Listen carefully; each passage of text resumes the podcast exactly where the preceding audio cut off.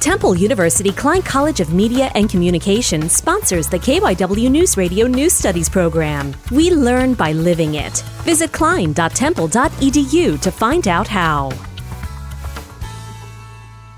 October 14th, Ye, formerly known as Kanye West, went on a rampage that ended his career following recently made anti Semitic comments, leaving folks livid. Many people are burning their Yeezy apparel in protest. I sat down with a friend, Richard Hernandez, and had a conversation about said comments. Richard says, from my perspective, he is doing it to favor himself. He was tied to numerous contracts by the companies he both worked for and sponsored.